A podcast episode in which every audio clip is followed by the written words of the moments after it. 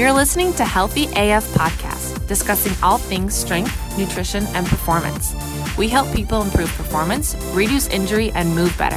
And now, here are your hosts, Dave Howington and Corey Lehman. Welcome to Healthy AF, where the real players play and the real trainers train. Right, Dave? Uh, yeah. You didn't see that coming, did you? that I got energy today. I'm excited. I'm bringing the vibe. You ready? That's one way to say it. Yeah, I guess I, I'm ready. Let's go. Okay, we've got this cool thing we're to do. You better enjoy it because we put a lot of work into it. I'm just kidding. We took about 10 seconds and came up with this idea. We're to do a few random topics over the next couple weeks, and we're just to dive into different things in the fitness industry. We're going to give our opinion on it, and we're going to keep them to three to five minutes, short snippet, and I hope you like it. And if you don't, well, still leave us a good review.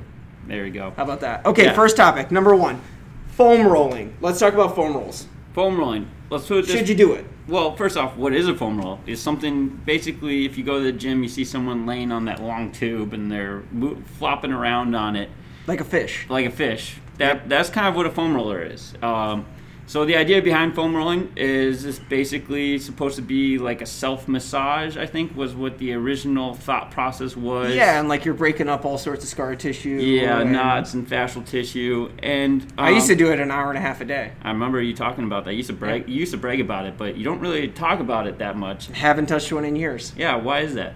I don't think they do much. All right, and I, that's our hot take on foam rolling. But seriously, I think my answer is it depends. Neurologically, foam rolling tells your brain, "Hey, this muscle is extra tight. You know, let's acutely tone it down a little bit. I guess, for lack of a better term, um, let's turn it off, if you will. Which I don't necessarily like to say, turn off the muscle, but that's really what foam rolling is. Is just an acute physiological response where we're basically trying to help our brain deactivate or turn down hyperactive hypertonic muscles.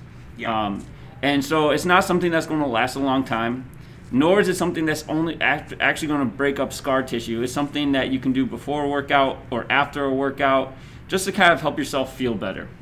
Right, and I think uh, you know one of the things I I was under that um, preconceived notion that it was breaking up all this scar tissue, and that's why I was spending all this time. Because in college, I'm like, well, I can't afford a massage therapist, so I'll just do this myself for an hour a day. But the reality is, like, a massage therapist um, is trained to like feel the tissue and respond to the tissue and know how to trigger a point. I mean, to think that a that a, a foam roll s- smashing against your leg could do the same thing as a massage therapist is actually kind of silly when you think about it. Yeah. But that's not to say it doesn't have any value. Exactly. Um, I would say again, it's an acute, like immediate response that doesn't last for a long time, um, and it doesn't replace a mas- massage therapist. And to be honest, if you actually wanted to make lasting changes to the tissue, you would need someone like a massage therapist that's trained to do so, like one of ours. A little stick there. Yep. But then also at the same time. Like you need a lot of force to actually make changes to scar tissue, and foam rolling just won't cut it. Yeah, I'd actually, I think I'd probably prefer somebody just grab like a lacrosse ball and more so like trigger point an area Yeah. to hopefully get some release. I think the other thing to, to note is if it provides you a placebo effect and you feel like it makes a big difference, then do it. Yeah. You know, like you it's go. sort of like taking vitamins, you know.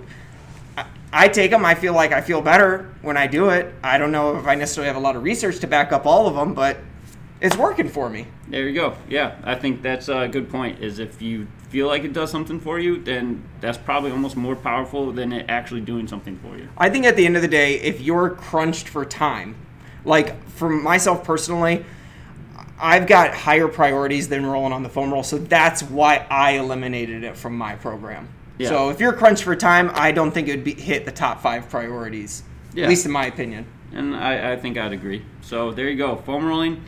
Does it work? Mm, not really, but placebo wise, it can be. It can help you feel good. Yeah, or at least understand what what it's doing, why it's working, and Yeah. how it's providing you some acute benefits. Okay, guys, until next time, stay healthy AF. Thanks so much for listening to this episode of the Healthy AF podcast, where we help athletes and adults move, perform, and live better. If you're not subscribed already, be sure to go ahead and click that button right now. And if you found value in this episode, we'd love if you would do us a quick favor and rate and review the podcast. We'll see you on the next show.